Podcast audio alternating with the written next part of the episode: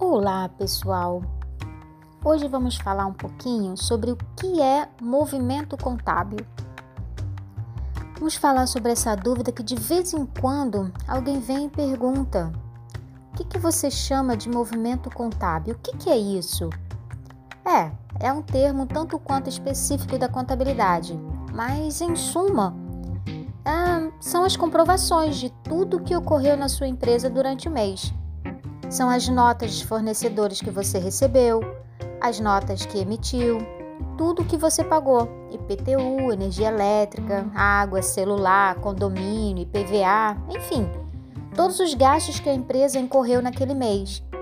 Ah, e não podemos esquecer jamais do extrato bancário. Ele faz parte do movimento contábil, tá certo? E digamos que a empresa possua mais de uma conta bancária, mas você só utiliza uma delas.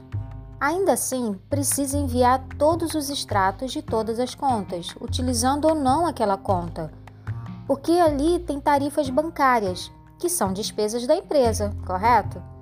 Portanto, faz parte do movimento contábil.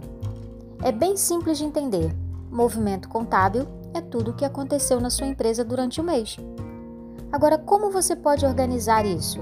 Ah, é por data, por fornecedor, pelo extrato bancário?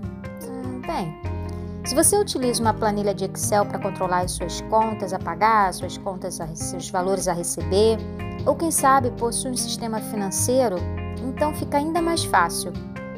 É só enviar a planilha de forma que contenha as informações necessárias para a contabilidade e pronto. Se você extrair o extrato bancário lá do Internet Banking em Excel, é só colocar do lado a que se refere as despesas então ali já vai estar por data, ok? Se não for por data, não tem problema. Importante que você envie. E se você tiver ah, um relatório do seu sistema financeiro, também, ok. Se ele tiver as informações que são necessárias, pode também, pode ajudar com certeza. Você não precisa gastar dinheiro mais com correio e nem escanear nada mandando movimento contábil para o escritório. Converse com seu contador você poderá encontrar a maneira bem simples de cumprir esse procedimento, que é muito importante para sua empresa, viu? E explicaremos por que é tão importante no próximo post, ok?